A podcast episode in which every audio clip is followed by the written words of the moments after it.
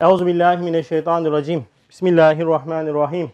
Elhamdülillahi Rabbil alemin. Esselatu vesselamu ala Resulina Muhammedin ve ala alihi ve sahibi ecmain. Ala Resulina Muhammedin salavat. Allahümme salli ala seyyidina Muhammedin ve ala ali seyyidina Muhammed. Hoş geldiniz. Gaflet araştırmamıza devam ediyoruz. Tanı kısmını geçtik. Yani gafletin sebepleri öğrenmiştik. Yaklaşık 17 madde. Gafletin neticelerini anlamaya çalışmıştık. Geçen hafta bitirdik onu da. O da kaç maddeydi? 10 maddeydi. Bu dersimizde de gafleti dağıtan sebepler yani tedavi noktası. Yani süreci bu derste bitireceğiz ama tabii bu ders bitmez. Çünkü 24 sayfalık bir ders. Toplam 22 maddelik bir ders. O yüzden ikiye ayıracağız. Bir ders daha yapacağız ondan sonra nasip ederse Cenab-ı Hak. Gafletin dağıtan sebepler. Bu dersimizde işleyeceğimiz konular Nahil suresi 108. ayet ve Kur'an-ı Kerim'de gafletle ilgili ayetlerin bir manevi tefsirini yapacağız. İkinci olarak da gafleti dağıtan sebepler nelerdir? Toplamda 22 maddelik bir sebep silsilesi var. Ayet-i kerime mealen Nahil suresi 108. İşte onlar diyor Allah'ın kalplerini, kulaklarını ve gözlerini mühürlediği kimselerdir. İşte onlar gafillerin ta kendileridir. Bu ayet-i kerime ve gafletle ilgili ayetlerin bir nevi manevi tefsiri. Ve gafleti nasıl dağıtabiliriz? Yani bizi gafletten uyandıran sebepler nelerdir? Başlığı altında birinci maddeyle başlayalım. İnsanı gafletten uyandıran sebeplerin birinci maddesi olaraktan musibetler, hastalıklar ve musibetler maddesi var. Lemalar 12. sayfada diyor ki öyle çok zahiri musibetler var ki ilahi birer ihtar, birer ikazdır ve bir kısmı kefaretü zunuptur ve bir kısmı gafleti dağıtıp beşeri olan aczini ve zaafını bildirerek bir nevi huzur vermektir. Özellikle hayat içerisinde başımıza gelen birçok sıkıntı, musibetler, hastalıklar var. Bunların ondan sonra demek ki üç yönü varmış. Yani neden hastalık, musibet gelir bir insana? Ama şunu şöyle özellikle şerh edeceğim başta. Bu manayı iki yönlü düşünmemiz lazım. Yaptığımız hata şu, kendimize ait olan, kendimize bakmamız gereken vecihle kendimize bakmıyoruz. Mesela Ömer abiye bir sıkıntı geldi, musibet geldi hemen. Ömer abi diyorum hayırdır ne altlar karıştırdın. Neler yapıyordun da böyle başına musibetler geliyor diyorum. Tabi bu suizan olur. Ama ben ne yapmam lazım Ömer abi için? Diyeceğim ki Ömer abi maşallah Cenab-ı Hak inşallah terakkine vesile kılıyordur. Allah'ın sevdiği kullarına hastalıklar, musibetler gelir demem lazım. Kendime bakarken de ne yapmam lazım? Ya demek ki haddi geçtik, çizgiyi aşmışız, birikmiş, temizleniyoruz demem lazım. Fakat insan nefsi acayiptir. Kendine böyle mübarek bakar da başkalarını hedef tahtasına koyar. O yüzden musibet noktasında 3 noktada bakacağız musibet ve sıkıntılara, hastalıklara. Nedir? Bir, ikazatı ilahiymiş. Cenab-ı Hak ikaz ediyor, uyarıyor.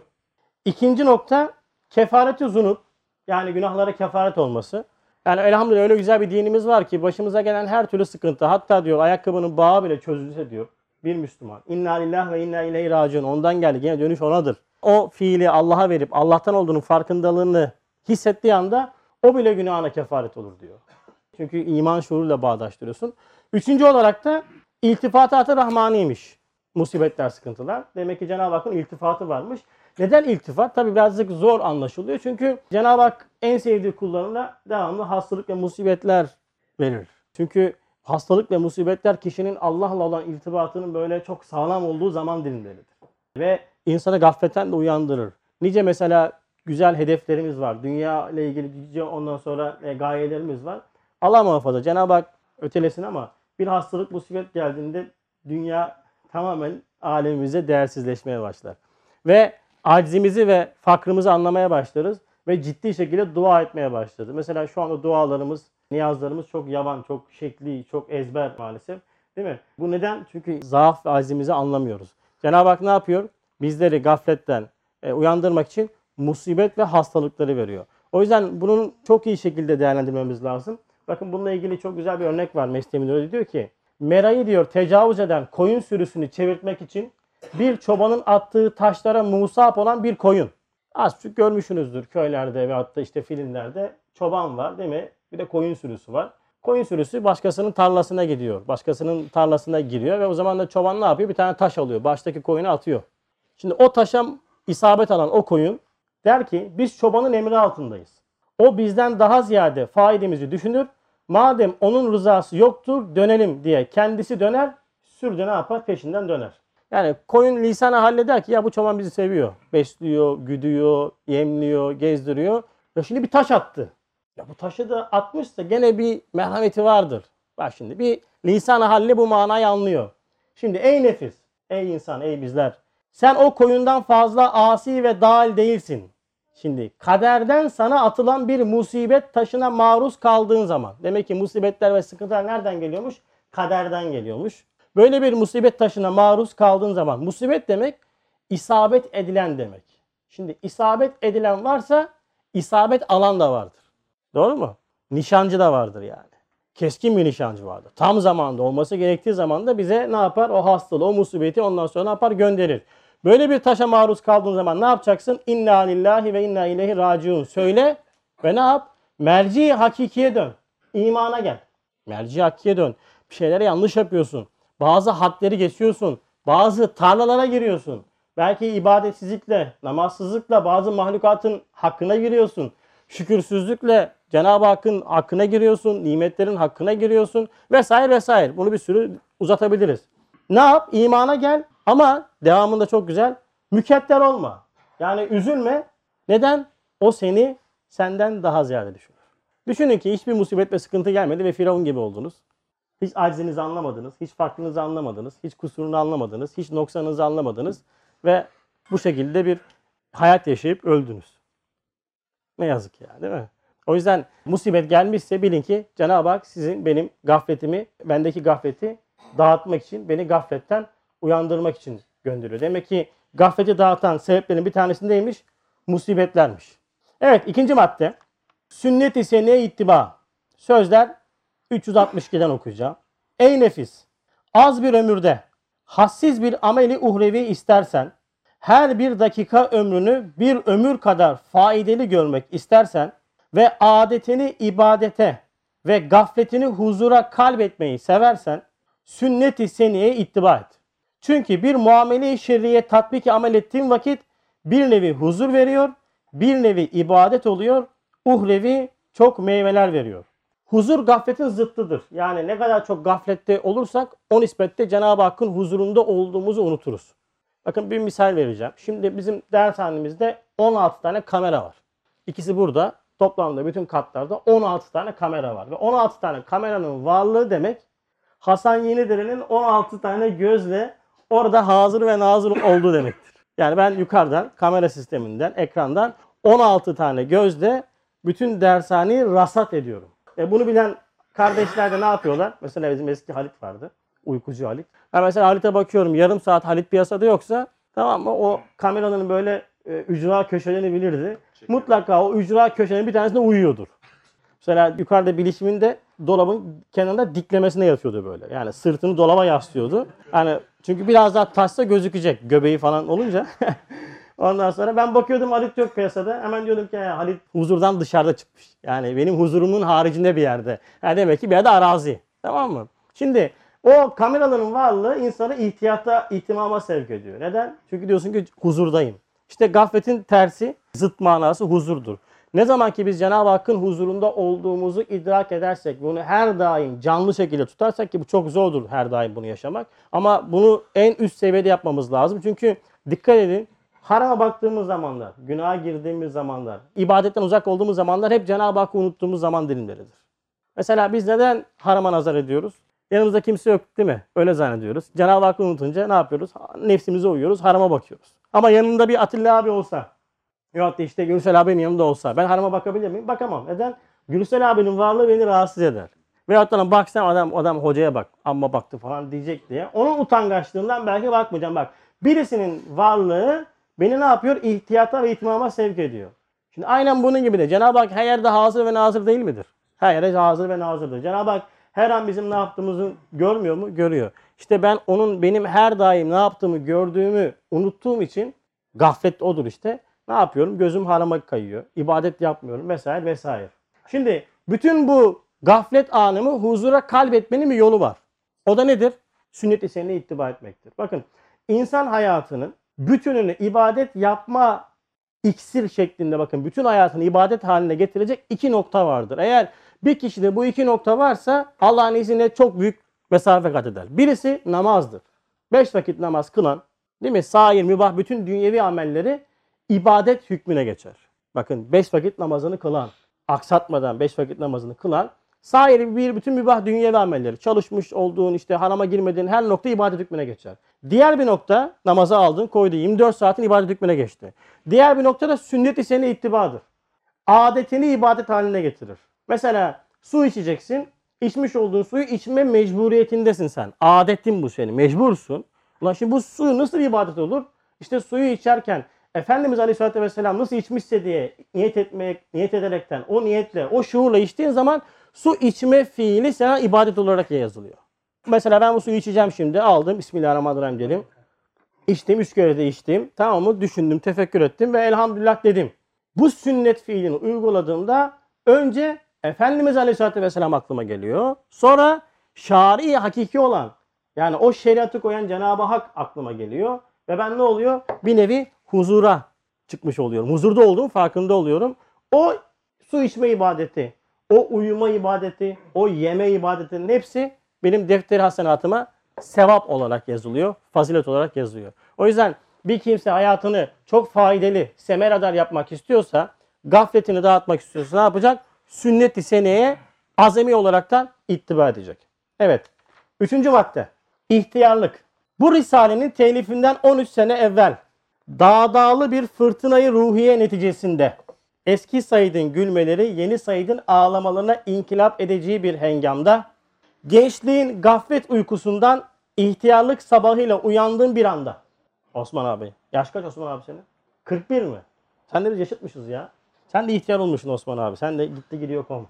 Elhamdülillah. Yani ihtiyarlık mevsimi insanı gafletten uyandırıyormuş. Çünkü gençlik dönemi insanın en tehlikeli zaman dilimi. Yani kuvve-i şehve, kuvve-i gadabi, kuvve-i akliye, akıl, şehvet ve gadap duygusunun ifrat mertebede çalıştığı zaman dilimidir. Ve hareket çok fazla olur. Muvazene az olur. Düşünce az olur ve insan eğer istikametli bir gençlik geçirmezse yani sünnet ve şeriatla kendini donatmazsa gerçekten de gençlik devresi insanı ne yapar? Yoldan çıkartır. Ama aynı zamanda iffetli bir gençlik, istikametli bir gençlik devresi de kişiye belki de ebedi hayatını kazandıracak en önemli vesilelerden bir tanesidir. Şimdi ihtiyarlık dönemi de kişinin demlenme halidir. 40 yaşından sonrası ihtiyarlık dönemidir. Artık 40 yaşından sonra kuvve-i akliye, gadabiye ve kuvve-i şehviye oturur. Tabi oturan çalışma içerisinde olan kişiler için. Mesela yaşı 40'ı geçmiş, 50'yi geçmiş. Hala hani böyle ben hala ruhum genç falan giberekten kendince böyle caka satmaya çalışan insanlar varsa Allah muhafaza o çok ciddi bir problem. Yani ihtiyarlık zaman artık geldiği zaman bilgesi kardeşim artık teskin olman lazım. Demlenmen lazım. Yani hani çayın demlemesi güzel olur ya. Demlenmiş çay çok güzel olur ya. insanın da demlenmiş çok güzel olur. 40 yaşı peygamberlik yaşıdır zaten. Yani bu 40 yaşı dersinden hatırlarsınız. O yüzden ihtiyarlık zamanı geldiğimizde evet zahiri sıkıntılar başlar ama ve lakin bakın ihtiyarlık çok büyük bir nimet ilahiyedir. Kişiyi gafletten uyandırır. Çünkü aczini anlarsın. Zaafını anlarsın. Yavaş yavaş hayat apartmanının tuğlaları dökülmeye başlar. Ve sen artık yavaş yavaş daha ciddi şekilde Cenab-ı Hakk'a olan ihtiyacını hissetmeye başlarsın. Gafletten uyanırsın. O yüzden Üstad kendisi söylüyor. Yüz gençliğe değişmem diyor ihtiyarlığımı. Gerçekten de elhamdülillah şuurlu bir ihtiyarlık. Bırakın yüz belki de bin gençliğe değişmez. Evet doğru koşamayabiliriz. Hoplayamayabiliriz. Zıplamayabiliriz ama gerçekten de hayata çok güzel bir bakış açısı nasip ediyor ve en azından aczimizi anlıyoruz. Firavunluktan kurtuluyoruz. Demek ki insanın gafletini dağıtan sebeplerden bir tanesi neymiş? İhtiyarlıkmış. Abi şimdi birçok genç var burada. Bunlar ne yapacak? İhtiyarlığı mı bekleyecek? Genç e, gafletten uyanmak için. En hayırlı genç kimdir? İhtiyar gibi ölümü düşünüp değil mi?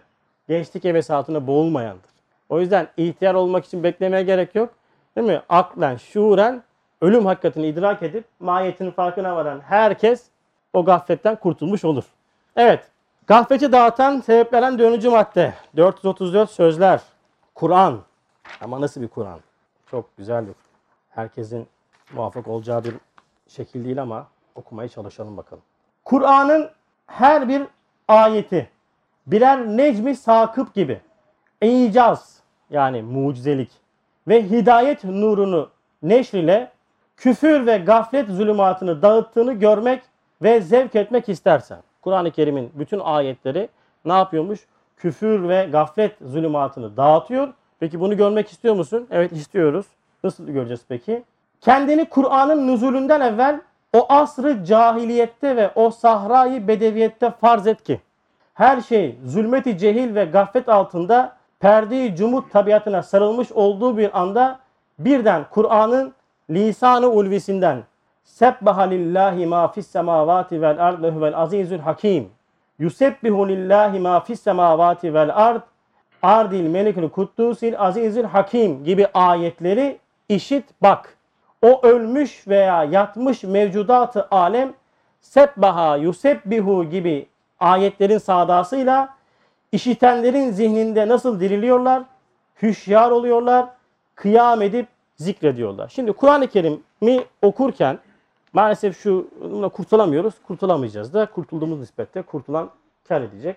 Tilaveti Kur'an'da esas olan Kur'an'ı çokça düşünmeden okumak değildir diye belki de çok derste ifade ettik. Tekrar oraya girmek istemiyorum ama o alışkanlık terk edilmiyor, terk edilmeyecek de biliyorum. Çünkü lezzetli. Yani çok okumak, çokluk övünmek insanın fıtratında olan bir şey. O yüzden Tekasür suresi nazil olmuştur. El hakimü tekasür. Çokluk sizi aldattı, oyaladı. Bu Kur'an'da da vardır yani. Çok okumak esastır. Yani 3 ayet okudum. 3 ayet mi okudun ya? Bir saatten 3 ayet mi okudun ya? Ben 300 okudum ya. Maşallah sana 300 okudun elhamdülillah ne güzel. Ama öyle mi okumak lazım? Bakın iki tane tabir geçiyor paragrafta. Çok enteresan. Bir tanesi cahil, birisi bedevi. Yani bedevi ve cahil olan kişilerin aleminde gaflet perdesini yırtıyormuş Kur'an-ı Kerim. Peki biz bedevi miyiz? Biz cahil miyiz? Evet biz cahiliz, biz bedeviyiz. Ne demek cahil? Gafletin neticelerini dedik ya, ilmin neticesinde kişi eğer Allah hesabına, kainata bakmıyorsa ilim ne olurdu? Cehli mürekkep olurdu. Kainata, mevcudata, Allah hesabına bakmayan her insan cahildir. Kainatı ve mevcudatı vahiy ile yorumlamayan, tevhid şuurunda yorumlamayan her kişi de bedevidir. Bedevilik ve cehalet her daim var. Sen bugün kainata baktın. Ay'a baktın, gökyüzüne baktın, yıldızlara baktın, güneşe baktın. Ve gün içerisinde bir kere Allah aklına gelmediyse sen o mevcudatı Allah namına tefekkür etmediğin, görmediğin için sen cahilsin ve oradaki tevhid manasında anlamadığın için bedevisin. Ama Kur'an dağıtmış mı? Evet Kur'an dağıtmış. O yüzden Kur'an-ı Kerim mütefekkiran okumak esastır. Yani hangi derste söylemiştik bunu? Namazla ilgili derste söylemiştik ama ne demiştik hatırlar mısınız bilmiyorum ama Yusebbihu, Tusebbihu gibi ayetler geldiğinizde lütfen elinizden Kur'an-ı Kerim'i şöyle bir bırakın. Ya bırakın ya bir şey olmaz. Birkaç sayfa eksik okuyun. Bırakın. Sabbaha lillahi ma fis semavati vel arz dediğinde ya arz yani bildiğin arz gökyüzü. Kafanı bir kaldır da bak ya. Bak yani. Tusebbihu, yusebbihu gibi kelamların hepsi tesbihi ifade eder. Yani mevcudat tesbih eder der. Mevcudatın tesbih ettiğinin farkına vardığında artık mevcudat ölü olmaktan, cansız olmaktan, manası olmaktan çıkar senin için bir mana ifade etmeye başlar. O zaman sen Kur'an'ın ana gayesine ulaşmış oldun demektir. Yani sen Kur'an-ı Kerim sana diyor ki bak şu görmüş olduğun mevcudat tesbih eder, şu görmüş olduğun gökyüzü, ay tesbih eder, şu görmüş olduğun bütün mevcudat Allah'a tesbih eder, Allah'a zikreder. Bunlar hayatsız, bunlar şuursuz varlıklar değildir. Bunların hepsi birer mana içeren, birer lafz-ı mücessemdir. Ve sen de bu farkındalığı vermek isteyen Kur'an-ı Kerim'i sen okurken bir kere kafanı kaldırıp bakmadıysan e gafletten uyanamazsın. 300 okuma. Topla bütün gökyüzü ayetlerini, tesbih ayetlerini. Tusebbihu lehu ma fis semavati vel arz de. Otur onu zikret. Kafanı kaldır bak aya, göke tamam mı gökyüzüne. Tekrardan sabbaha lillahi ma fis semavati vel arz de. Kaldır kafanı ya Rabbi bütün gökyüzü seni tesbih ediyor sana hamd ediyor de. Bir daha indir, bir daha oku, bir daha oku ta ki kalbin akşedene kadar. Bırak bir sayfa okuma ya. Bir gün bir sayfa okuma yani. Bir gün bir satır oku. Düşünerek oku ama. Düşünerek oku ki Kur'an-ı Kerim o gaflet perdelerini ne yapsın? Darmadağın etsin. Gafleti dağıtan sebeplerine bir tanesi neymiş? Kur'an'ın ayetleriymiş. Ama Kur'an'ın ayetlerine böyle yaklaşırsak işte falanca zamanda inmiş işte mübarek bir kitaptır diyerekten yaklaşırsak son dakika haberi gibi okuyamadığımız nispette Kur'an'la olan bağımız hiçbir zaman olması gerektiği gibi olmayacak. Bizim için Kur'an nazil olmuş, bitmiş bir kitaptır. Açarız mübarek gün ve okuruz. Hatimleri indiririz. Ölülere işte sıra sıra okuruz. İşte benim babamın yaptığı gibi bütün torunlarına tek tek birer hatmi şerif indirir. Ondan sonra işte vefat etmiş babasına, dedesine, amcasına, halasına Yani Kur'an-ı Kerim'e böyle muhatap olduğumuz zaman işte bütün ana gayeden uzaklaşıyoruz. O yüzden gaflet perdemiz kapkalın oluyor. Bir türlü de uyanamıyoruz. Evet. 5. Ölüm hakikati. İnsanı gaflete dağıtan sebeplerden bir tanesi. Lemalar 231. Şimdi biraz üstten alacağım paragrafı. İhtiyarlığın alameti olan beyaz kıllar saçıma düştüğü bir zamanda gençliğin derin uykusunu daha ziyade kalınlaştıran Harbi Umumi'nin dağdağları ve esaretimin keşmekeşlikleri sonra İstanbul'a geldiğim vakit ehemmiyetli bir şanı şeref vaziyeti. Hatta halifeden, Şeyhülislam'dan, başkumandandan tut ta medrese talebelerine kadar haddinden çok ziyade bir hüsnü teveccüh ve iltifat gösterdikleri cihetle gençlik sarhoşluğu ve o vaziyetin verdiği halet-i ruhiye o uykuyu o derece kalınlaştırmıştı ki adeta dünyayı daimi kendimi de layımutane dünyaya yapışmış bir vaziyeti acibede görüyordum. İnsanı aldatan sebepleri saydı adeta. Yani ihtiyarın alameti olan beyaz kıllar saçına düştüğünde üstad kendine kendine bir tefekkür etmiş. Demiş ki bakmış ya bizim gençlik acayip gidiyor. Ama bakın öyle bir gençlik zamanı ki o gençlik gafletini kalınlaştıran sebepler de var. Yani e, Birinci Dünya Savaşı'nın hengameleri, cebelleşmeleri, İstanbul'a gelmiş padişahtan ta ki Şeyhülislam'a kadar, başkumandana kadar acayip bir teveccüh var. İnsanlar Bediüzzaman, Said Nursi, Said Nursi deyip duruyorlar. Tamam mı? Şanlı şeref vaziyeti var. Ve yavaş yavaş bu vaziyetler diyor beni dünyaya yapışmış bir vaziyete getirdi. Ölümü unutturmaya başladı. Bunlar çok tehlikeli şeyler. Hepimizin cüzüküyle böyle bir gaflet mertebesi vardır. Herkes kendi mesela Atilla abinin de piyasada kendine ait bir teveccühü bir muhabbeti vardır değil mi? Sevilen bir adamdır vesaire.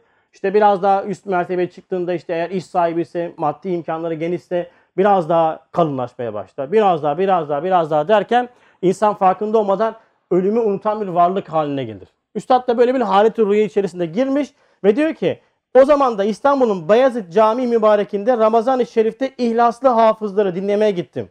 Kur'an-ı Mucizül Beyan semavi yüksek hitabıyla beşerin fenasını, zihayatın vefatını haber veren gayet kuvvetli bir surette küllü nefsin zaikatül mevt. Ne demek? Her nefis ölümü tadacaktır. Fermanını hafızların lisanıyla ilan etti. Hafızların lisanıyla ilan etmiş. Kulağıma girip ta kalbimin içine yerleşip o pek kalın gaflet ve uyku ve sarhoşluk tabakalını parça parça etti. Bir ayeti kerime. Külü nefsin zayikatül mevt. Kulağıma girdi diyor. Kalbime yerleşti ve benim bütün ondan sonra gaflet şeylerimi darmadağın etti. Bir ayet-i kerime. Biz çok okuyoruz. Çok da ezberliyoruz bu ayet-i kerimeyi ama demek ki kulakla dinlemek lazım ama bununla değil. Kalp kulağıyla dinlemek lazım. Bakın bu kulakla değil. Bu kulakla dinlemek kolay. Kalp kulağıyla dinlemek lazım. Yani kalp kulağıyla dinlediğimiz zaman o mana bize nüfuz etmeye başlar.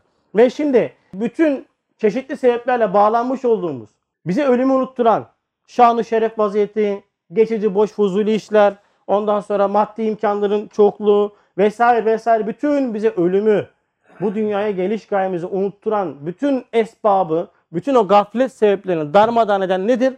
Kur'an'ın külli nefsin zayikatül mevt. Yani her nefis ölümü tadacaktır, hakikatıdır. Ölüm şuurundan uzak yaşadığımız her dem gaflet içerisinde olacağız. Peki ölümden daha yakın bir şey var mıdır bize? Yoktur.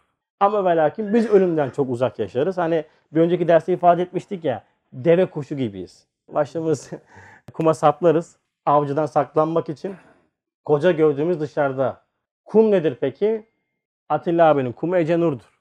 Değil mi? Mehmet abinin de Fırat'tır. İşte bizim burada piyasada bir sürü adam var. Tek tek saymayayım reklam olmasın. Bunları reklam ücretini almam lazım sizden. Herkesin kumu kişiye Allah'ı ibadeti ve ölümü unutturan her neyse kişinin kumu odur. Ve ölüm hakikatini unuttuğumuz her nispete de maalesef bu dünya hayatına saplanmak, bağlanmak mecburiyetinde olacağız. Demek ki gafleti dağıtan sebeplerin en önemlisinden bir tanesi neymiş? Ölüm hakikatini idrak etmişmiş. O yüzden Efendimiz sallallahu aleyhi ne diyor? Ölümü çokça zikrediniz. Çokça. En az günde belki de 20 defa sürekli. Ama bu şeyle değil yani ölüm var, ölüm var, ölüm var değil yani. Ciddi ciddi. Mütefekkir yani ölüm var deyip böyle rabıtay mevt yapmak. Yani öleceğini düşünmek. Öldüm demek değil, öleceğim demek. Öldüm derseniz nefis yemez ama öleceğim dediğinizde nefis katlanmak zorunda kalır. Çünkü hepiniz öleceksiniz haberiniz olsun. Hepiniz ölecek yaştasınız bu arada. Yani. Yaşta değil yani bu iş. Evet. Altıncı madde. Tahkiki iman. Gafleti dağıtan sebepler. Ami yani olan tevhidi zahiri. hiçbir şeyi Allah'ın gayresine isnat etmemekten ibarettir. Böyle bir nefi sehil ve basittir. Ehli hakikatin hakiki tevhidleri ise her şeyi Cenab-ı Hakk'a isnat etmekle beraber her şeyin üstünde bulunan mührünü, sikkesini görüp okumaktan ibarettir. Bu huzuru ispat, gafleti nefeder. Şimdi iman dediğimiz hadiseyi maalesef iman ettik ve bitti manasında anlıyoruz. Bu çok yanlış bir iman anlayışıdır. İman tahkiki olur. Taklidi iman olmaz. Yani kişinin iman ettim demesiyle e, o iman üzerine hiçbir çalışma yapmaması kişiyi gaflete atar. Belki de son nefeste imanla kabre girme olasılığını ne yapar? Düşürür. Yani çünkü neden? Hiçbir çalışma yapmamış üzerinde. Şimdi amiyane tevhid ne demek? İman ne demek? Şuna bir örnek veriyor sözlerde. Mesela bu şehre mal geldi. Tamam mı? Bu şehrin de en zengini Recep abi. Tamam mı? Hepimize Recep abinin bu, buranın en zengin olduğunu biliyoruz. Ve bana sorsalar bu mal kimindir deseler ben derim ki ya bu Recep abinin. Olsun Recep abi. Çünkü neden? Bu buraya bu kadar mal alacak olan Recep abidir. Recep abiden başkası bu kadar mal çekemez buraya. Evet. Ama ve lakin bu tevhid, bu anlayış amiyane yani içerisinden hırsızlık yapılacak bir anlayıştır. Ben gelirim ki ya tamam babam bu hepsi Recep abinin de şu benim de onu ben alayım. Tamam al bir şey değil. Bak küçük çünkü yani. Küçük olunca koparırsın. Bir tanesi diyor bu da benim falan diyor. Hop koparırsın götürürsün tamam mı? Sefer Recep abinin o koca malından hırsızlamalar başlar. Alır götürür, alır götürür, alır götürür. Ama diğer taraftan tahkiki bilgi nasıldır? Her bir şeyin üzerinde bu Recep'indir. imzasını, patentini görmektir. Mesela bakar bardak Recep'in. Bakar Recep'in, Recep'in, Recep'in, Recep'in, Recep'in. Her şeyde Recep'in yazıyor. Şimdi ben geliyorum diyorum ki abi diyorum bu kitaplar benim de Recep abinin kargosuyla geldi. Hayır abicim bak Recep'in yazıyor gördün mü? Senin değil bu Recep'in. İşte bu da tahkiki bir bilgidir. Şimdi iman da böyledir. Biz bunu diyoruz ki her şey Allah'ındır. Her şey Allah'ındır diyoruz ama her şeyi Allah'a veremiyoruz. Problem burada işte. Çünkü her şey Allah'ındır demekle her şeyi Allah'a veremezsin. Çünkü her şey Allah'ındır demek için her şeyin Allah'ın yaptığının farkında olmak lazım. O yüzden hayatımızda çok gedik var bizim. Her şey Allah'ın deyip biz ne yapıyoruz? Bazen rızkı müşterilere, bazen rızkı patrona, bazen rızkı iş yerine veriyoruz. Namazı terk ediyoruz, harama giriyoruz vesaire vesaire. Doğru mu? Hani her şey Allah'tandı? Hani her şey Cenab-ı Hak'tandı? Ya. Ama ne yaptın? Her şeyde Cenab-ı Hakk'ın izini özünü görmek.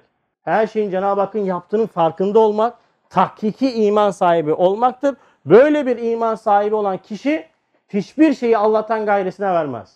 Müşteriyi de bilir ki Cenab-ı Hak gönderir. Rızkı da bilir ki Cenab-ı Hak gönderir. Rızkı azaldığında bilir ki Cenab-ı Hak azalttı. Rızkı çoğaldığında bilir ki Cenab-ı Hak fazlasını nasip etti. Elhamdülillah der. Rızıksızlık yüzünden endişe eder. Ne de ondan sonra rızık bol geldiğinde ben sattım, ben satıyorum işte konteyner sattım, 3 konteyner sattım, 4 konteyner sattım, çok mal sattım diyerekten nefsini alır. Her şeyi Allah'a vermek budur. O yüzden kişinin gafletini dağıtan sebeplerden bir tanesi nedir? Tahkiki iman sahibi olmaktır. Kim ki tahkiki iman sahibi olur, taklitten kurtulur, o zaman gafletten de kurtulmuş olur. Allah hepimize bu manayı nasip etsin. Evet, çok güzel bir tevafuk oldu şimdi bununla ilgili. Okuyacağım 7. madde. Gafleti dağıtan sebeplerden bir tanesi zelzele. Ne zaman deprem oldu? Perşembe günü ben bu dersi çalıştım. Şey, çarşamba akşamıydı galiba. Çarşamba akşamı ben bunu bitirdim. Burayı yazdım, bıraktım. O gün tıkı tıkı tıkı tıkır sallanmıştı. Tamam mı? İşte Manisa vesaire diye. İnsanı gafletten uyandıran, gafleti dağıtan sebeplerden bir tanesi neymiş? Zelzele. Yani deprem. Deprem şimdiki Frenkçesi. Normalde zelzeledir.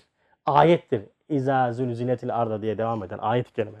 Şimdi iki tane madde okuyacağım. Diyor ki neden zelzele olur? Fay attı, cay attı, cuy attı, falan attı, bir attı. Tamam mı? Hepsi sebep. Sebeplerin tesiri yok. Kadir-i Zülcelal'in musahhar bir memuru, bir gemisi, bir tayyaresi olan küreyi arzın içinde bulunan hikmet ve irade ile ittihar edilen bir bombayı yani mağama tabakası denilen o bombayı ehli gaflet ve tuğyanı uyandırmak için ateşlendir diye olan emir Rabbani unutmak ve tabiata sapmak hamaketin en en şeyidir. Şimdi yorum yapıyor yorumcular. Bakıyorum diyor ki bu depremin de İstanbul'la diyor sarsması nedir? Yok diyor tamamen diyor tesadüftür diyor. Yani vay anasını tamamen tesadüf yani. O kadar yani bu kadar mı denk gelir? Tesadüf demesinin sebebi ne? Tevhidden uzak olduğundan dolayı. Çünkü o şeyi mağama tabakasına, fay hattına verdiğinden dolayı. İkinci maddeyi de okuyacağım. Neden deprem, zelzele olur? Küreye arzın beni Adem'den, basus, ehli imandan beğenmediği bir kısım etvarı gafletin sıkleti maneviyesinden omuz silkmeye benzeyen zelzele. Yani bir toplumda zina, bir toplumda günahlar arttıkça özellikle zina arttıkça o toplum içerisinde manevi sebep olaraktan zelzele baş göstermeye başlar. Neden ondan sonra daha çok Müslümanlara geliyor? Bununla ilgili zaten usul bir yer var. Okumuştuk daha önce. Yani bu zaman Müslümanlar bu dünyada günahların bedelini öderler ve ahirete temiz, temiz giderler. Kafirler için bu dünya onların cennetidir. Yaşasınlar dursunlar yani. Ama ya abi şimdi ne alakası var? Şimdi küre arzla insan arasında acayip bir bağ vardır. Kainatla insan arasında. İnsanın yapmış olduğu fiiller, günahlar, hayırlar, hasenatlar küreye arza, bütün mevcudata tesir eder. Hatta diyor hadis-i şerifte Efendimiz sallallahu aleyhi ve sellem buyuruyor ki denizin dibindeki balıklar şikayetçi olurlar. Derler ki bu günahkarlar yüzünden rızkımız azalıyor. Doğru mu? Bak Onlara hadiste. tesir eder. Tesir ediyor. Bakın günahlar ta oraya kadar tesir ediyor. Bir örnek daha vereceğim. Misal şimdi yaşanmış yeni bir hadise. Avustralya'da değil mi? Bir sürü felaketler zinciri var şu anda. He, yangınlar, seller, dolu, toz bulutu, işte örümcek vesaire. Şimdi 10 bin tane deveyi katletme kararı aldılar. Neden? İşte bu hayvanlar çok su içiyor, sularımızı azaltıyor diye. Bakın tevhidden ne kadar uzak yaşıyorsak o nispette başımıza bela alırız.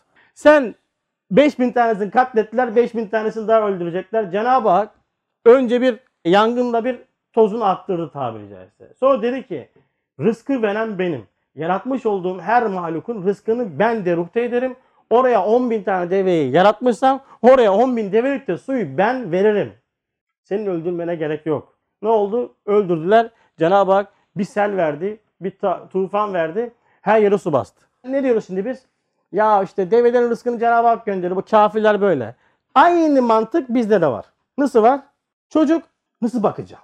Bak Avustralya'nın deveye nasıl su vereceğim hesaplamasıyla senin çocuğuna ben nasıl bakacağım deme arasında hiçbir fark yok. Hiçbir fark yok. Çünkü sen bakmıyorsun. El rızkı alallah. Rızık Allah'tandır. Yaratmış olduğu her mahlukun rızkını Allah verir. Kimsenin kimseye de baktığı yoktur. Ve hatta ihtiyar yaşlı varsa diyor ki zaten ben bir de geçinemiyorum. İki tane de ihtiyar getirdin eve bir de onlarla mı uğraşacağız? Fesubhanallah. Sen mi bakıyorsun? Ya evine kedi al. Bak evine kedi al Cenab-ı Hak o kedinin rızkını bile ekstradan gönderir. Şimdi hal böyle olunca ne oluyor? Bak kainat kızıyor. Kainat öfkeleniyor. Kainatla insan ikiz kardeştir. Yani mezdir. İnsan eğer kainatta mütefekkir bir Müslümansa kainattaki bütün ibadetlerin farkına varır ve bunun şuurundadır. Ve kainatın yapmış olduğu bütün ibadetlerin hepsi eğer o şuurdaysa kişi, o tefekkürü varsa, Kur'an'a bakış açısı varsa onun defter hasenatına yazılır ve kainat da o kişiden memnun olur. Öyle bir memnun olur ki orada bereket olur, huzur olur. Tamam mı? Ama eğer insan vazifeyi asliyesini unutmuşsa, gaflete girmişse, günahlarla hemhal olmaya başlamışsa küreye arza ne yapar? O insandan veyahut o insan toplumundan omuz silker, sallar. Ve bu sallamak da işte elhamdülillah insanı gafletten uyandıran, insanın gafletini dağıtan en güzel sebeplerden bir tanesidir. O yüzden arada sallanmak iyidir. Sallasın şöyle ufak tık tık tık tık şöyle. Şöyle bir kendimize gelelim. Birisini uyandırmak için ne yaparsınız? Sallarsınız değil mi? Bayılmış olan veyahut da şuurda olmayan birisini. Değil mi? Böyle vurursun. Kalk. Niye sallıyorsun? Uyandırmak için. O yüzden Cenab-ı Hak ne yapıyor? Sallıyor. Tık tık tık tık tık tık kendine gel. He, haberin olsun. Yani dikkat et. O mağmalar vesairelerin hepsi sebeptir. Sebepler yok demiyoruz ama sebeplerin tesiri yok diyoruz. Sebeplerin arkasında iş yapan müsebbibül esbab dediğimiz Cenab-ı Hak vardır. O isterse o mağma hareket eder. O isterse o fay hattı kırılır. O isterse deprem olur, zelzele olur. O istemezse de olmaz. 8. Şimdi güz ve kış mevsimi.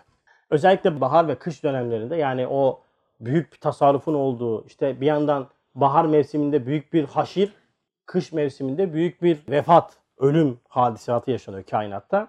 Bu bir mana ifade ediyormuş. Diyor ki sözler 77'de hem yeni gelecek mahlukata yer boşaltmak için tefrigattır ve yeni vazifedarlar gelip konacak ve vazifedar mevcudatın gelmesine yer hazırlamaktır. O işte dökülen yaprakların solması, işte çürümesi vesaire gitmesi ve ihrazattır. Hem zişura vazifesini unutturan gafletten ve şükrünü unutturan sarhoşluktan ikazatı subhaniyedir. Yani güz mevsiminde, kış mevsiminde dökülen yaprak.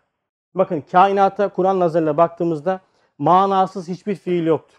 Bizden istenen de bu manaları almaktır. Yani ben güz ve kış mevsiminde almam gereken en büyük ders nedir? Celal terbiyesiyle ölüm hakikatıdır. Vazifene dikkat et. Gençliğine güvenme. Aha bu ağaçtaki yaprak da senin gibi gençti. Böyle sallanıyordu. Gün geldi. O yaprak ne oldu? Kurudu ve ağaçtan düştü. Gün gelecek sen de kuruyorsun. Tam kuruyacaksın ve gün gelecek sen de toprağa düşeceksin. O yüzden ne yap? Vazifene dikkat et. Demek ki insanın gafletini dağıtan sebeplerden bir tanesi neymiş? Güz ve kış mevsimindeki o tahribatmış. Evet. Kainatın zikri insanın gafletini dağıtan bir nokta. Şimdi güzel bir tefekkürlük bir yer burası. Lemalarda geçen 234'ten okuyacağım. Yine Üstad'ın kendi hayatında bir yaşamış olduğu bir vaziyetten haber veriyor ve diyor ki Harbi Umumi'de esaretle Rusya'nın şarkı şimalisinden çok uzak olan Kosturma vilayetinde bulunuyordum. Orada Tatarların küçük bir camisi meşhur Volga nehrinin kenarında bulunuyordu. Oradaki arkadaşlarım olan esir zabitler içinde sıkılıyordum. Yalnızlık istedim. Dışarıda izinsiz gezemiyordum. Tatar mahallesi kefaletle beni Volga nehrinin kenarındaki küçük camiye aldılar. Ben yalnız olarak camide yatıyordum. Baharda yakın o şimal kıtasının pek çok uzun gecelerinde çok uyanık kalıyordum. Ve o karanlık gecelerde ve karanlıklı gurbette Volga nehrinin hazin şırıltıları ve yağmurun rikkatli şıpıltıları ve rüzgarın firkatli esmesi beni derin gaflet uykusundan muvakkaten uyandırdı. Şimdi burada dikkatimi çeken bir nokta var.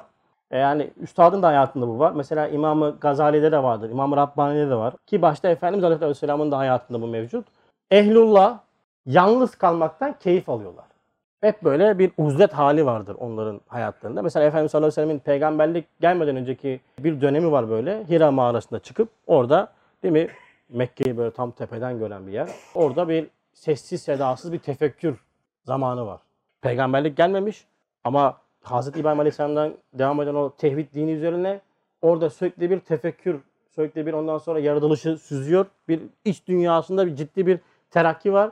Mesela Üstadın hayatında da bu mevcut. İmam-ı Rabbani Gazali de aynı şekilde mevcut. Ama bakıyorsun Ehlullah yalnız kalmaktan keyif alıyor. Biz de tam tersi kalabalıklardan keyif alıyoruz. Şimdi yalnız kalmaya başladığımızda, bu bizim hoşumuza gitmeye başladığında yavaş yavaş artık kalabalıkların size empoze etmiş olduğu düşüncelerden uzaklaşmaya başlarsınız. Kalabalıkların veyahut da dünyanın size böyle zorla monte etmiş olduğu düşüncelerden uzaklaşmaya başlarsınız. Ve tam tersi biraz daha aşağı inip kalpten ve ruhtan yansıyan o sonsuzluk habercileri denen sesleri duymaya başlarsınız. Bakın bunu herkes cüz'i külde yaşar hayatında. Şöyle evde 5 dakika, bir 10 dakika yalnız kalmak için uğraşın. Sessiz sedasız kalmak için uğraşın. E ama biz bunu beceremiyoruz çünkü telefonlar hemen elimizde. İşte telefonla giriyoruz bir şekilde bakıyoruz, esniyoruz, kendimizi oyalıyoruz ama yalnız kalmak tefekkür noktasında çok güzeldir. Peki yalnız kalmak bizi neden sıkıyor? Ehlullah neden sıkılmıyor diyeceksiniz. Yalnız kalmaktan sıkılmamak istiyorsanız yalnız kalmadığımızın farkına varmamız lazım. Hiçbir zaman yalnız kalmayacağız. Cenab-ı Hakk'ın olmadığı bir yer gösterin. Orada yalnız kaldığınızı kabul ederim. Melaikenin olmadığı bir yer gösterin. Orada yalnız kalma ihtimaliniz olduğunuzu düşünelim. Cenab-ı Hakk'ın ve melaikelerinin ve Cenab-ı Hakk'ın olmadığı hiçbir yer olmadığı için yani olmadığı her yerde hazır ve nazır olduğu için hiçbir zaman yalnız kalmayacağız. Hiçbir zaman yalnız kalmadığımızı idrak edince o zaman işte o yalnızlık, zahiri yalnızlık bize keyif vermeye başlayacak. Şimdi diğer bir husus. Şimdi kainatın zikri. Bakın mevcudat her an zikreder. Fakat insanın mevcudattan bir üst versiyon bir vazifesi var. O nedir? Diyor ki insanı diyor fıtraten bütün hayvanlara tefevvük ettiren, onu üstün kılan nedir? Camiyetinin meziyetlerinden biri de zevil hayatın, vahibül hayatı olan tahiye ve tesbihlerini fehmetmektir. Yani insan kendi kelamını fehmettiği gibi iman kulağıyla zevil hayatında belki cemaatın bütün tesbihlerini fehmeder. Yani insan bütün mahlukatın ibadetlerini de anlama kapasitesine sahip. Demek her şey sağır adam gibi yalnız kendi kelamını anlar. İnsan ise bütün mevcudatın lisanıyla yaptıkları, tekelim ettikleri Esma-i Hüsna'nın delillerini anlar. Şimdi bir yere gittiniz ormana, işte deniz kenarına.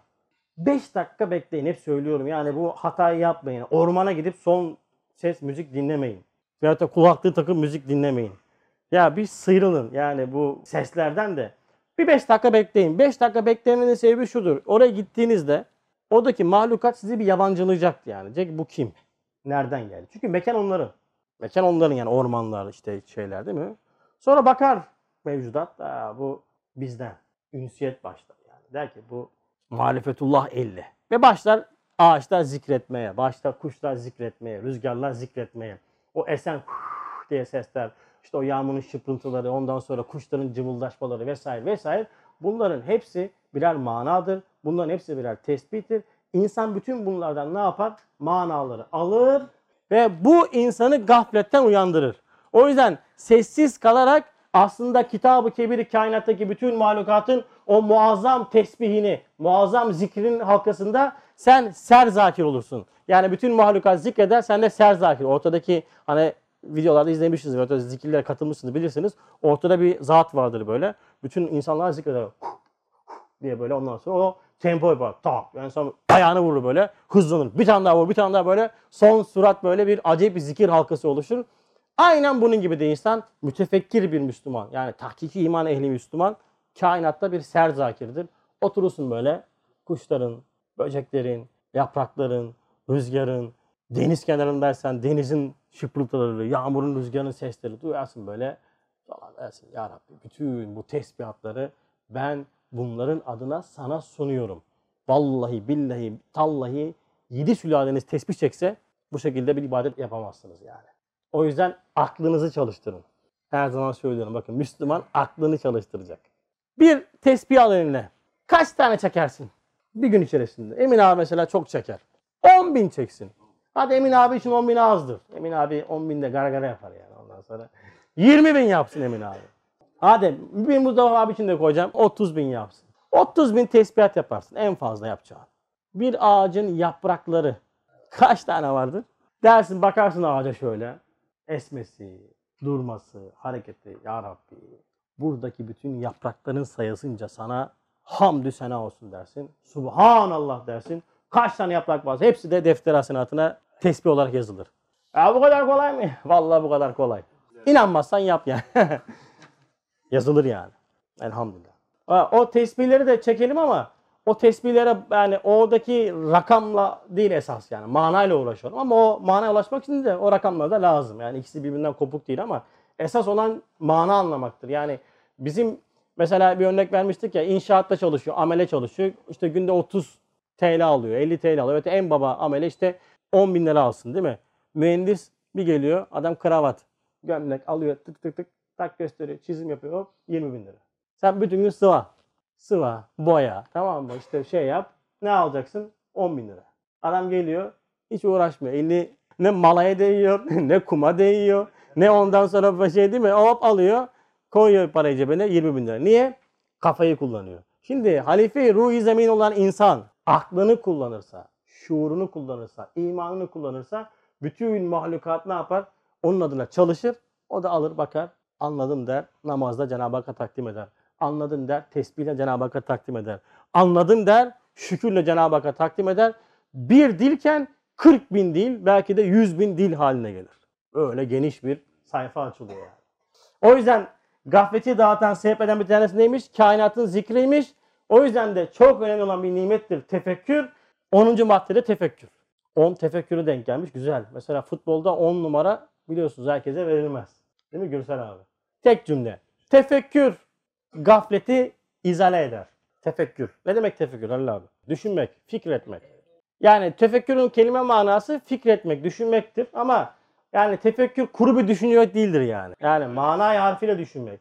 Kainata bakıp fikretmek, yaratılanı yaratanla bağdaştırmak, yaratılan üzerinden yaratanı tanımaktır fikretmek. Ve dinimizin de çok önemli bir esasıdır. Efendimiz sallallahu aleyhi ve sellem'in en büyük sünnet-i sinesinden bir tanesi tefekkürdür. Tefekkür maalesef bize çok yabancı kaldı artık. Biz genelde tefekkür etmiyoruz. Çok enteresandır. Yani geçmiş dönemdeki yani tarif olunan dinlerde de kitabın ana umdeleri hep böyle değiştirilmiş ve hatta işte uzaklaşmış insanlar. Bizim de mesela ilk emir nedir? Okudur. Biz okumayız. İkradır ama biz okumayız yani. Okumayı çok seven kim var burada desem? Mesela şu kitaplarla eman olan cemaat haricinde Türkiye'nin de okuma yok denecek kadar azdır yani. Bak şu Türkiye'de okuma seviyesini arttıran cemaat bizizdir ha. Yani hani okuma seviyesi bir rakam var ya. Onun var ya çoğunu biz arttırıyoruz yani. Yok bulamazsınız. Azdır yani bak samimiyetle söylüyorum. Üniversite vesaire falan adam zorla okur da üniversite öğrencisi de okumuyor yani. Ama ilk emir okudur. Peki şimdi bir tane kardeş demişti bana. Abi ya ne bileyim ben de öyle bakıyorum da aklıma bir şey gelmiyor diyor. Mesela tefekkür edeceğim diyor da bakıyorum ama aklıma bir şey gelmiyor. Neden? E malzeme yok. Bir şeyle hemhal olduğunuzda ilk baktığınız şeye de onu inşa etmeye başlarsınız. Mesela düz bir arazi görse bir ehli mühendis veyahut da müteahhit hemen oraya ne yapar? Kolonları dizer. Buraya iki şey, iki, iki sütun, buraya iki tane şey çıkartırız. Anında değil mi? Veyahut da kumaşçılar için söylüyorum. İşte ölçüyü gördün. Tamam 90'lık eşarp çıkarttırırız burada.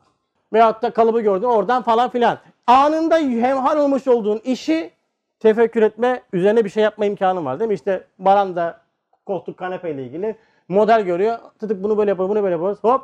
Niye bende olmaz? Mesela ben hiç müteahhitlik ilgili bir tefekkür yapabilir miyim? Yapamam çünkü benim verim yok. Böyle bir şey yüklememişim. Böyle bir şey ihmal olmamışım. Ve hatta eşarp ve hatta başka bir koltuk üzerinde. Şimdi bir insan eğer marifetullah ile hemhal olursa, Kur'an'la, sünnetle hemhal olmaya başladığında artık bakmış olduğu her şeyden bir tefekkür kapısı açılır. Açılır. Bunu halinizde dikkatli şekilde böyle uğraştığınız zaman görün. Ha dersin bak bu bunu andırıyor. Bu bunu benzetiyor. Bu bana bunu anlatıyor. İşte bak Cenab-ı Hakk'ın işte sanatını anlatıyor. İşte cemil esmasını anlatıyor. İşte renklendirmesini anlatıyor vesaire vesaire. Her şey size Cenab-ı Hakk'ı hatırlatan bir mektup haline gelir. Tefekkürünüzde malzeme olduğundan dolayı hemen inşa etmeye başlarsınız. Evet. 11. Yine Kur'an. Gafleti dağıtan en cami sebeplerden bir tanesi. Bütün bu camiyet içinde şu intizam ile beraber geçmiş 24 adet sözlerde izah ve ispat edildiği gibi cehli mürekkebin menşei olan adiyat perdelerini keskin beyanatıyla yırtmak, adet perdeleri altında gizli olan harikuladeleri çıkarıp göstermek ve dalaletin menba olan tabiat tağutunu bürhanın elmas kılıncıyla parçalamak ve gaflet uykusunun kalın tabakalarını rahat misal sahyalarıyla dağıtmak ve felsefe-i beşeri ve hikmeti alemin muammayı acibesini feth ve keşfetmek elbette hakikat bin ve hak nüma alan Kur'an gibi bir mucizekarın harikulade işleridir.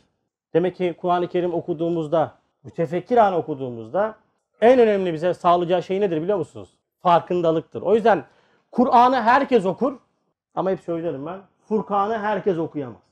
Ne farkı var? Kur'an-ı Kerim'in diğer bir ismi Furkan'dır. Furkan-ı Hakim'dir. Furkan farkındalıktır.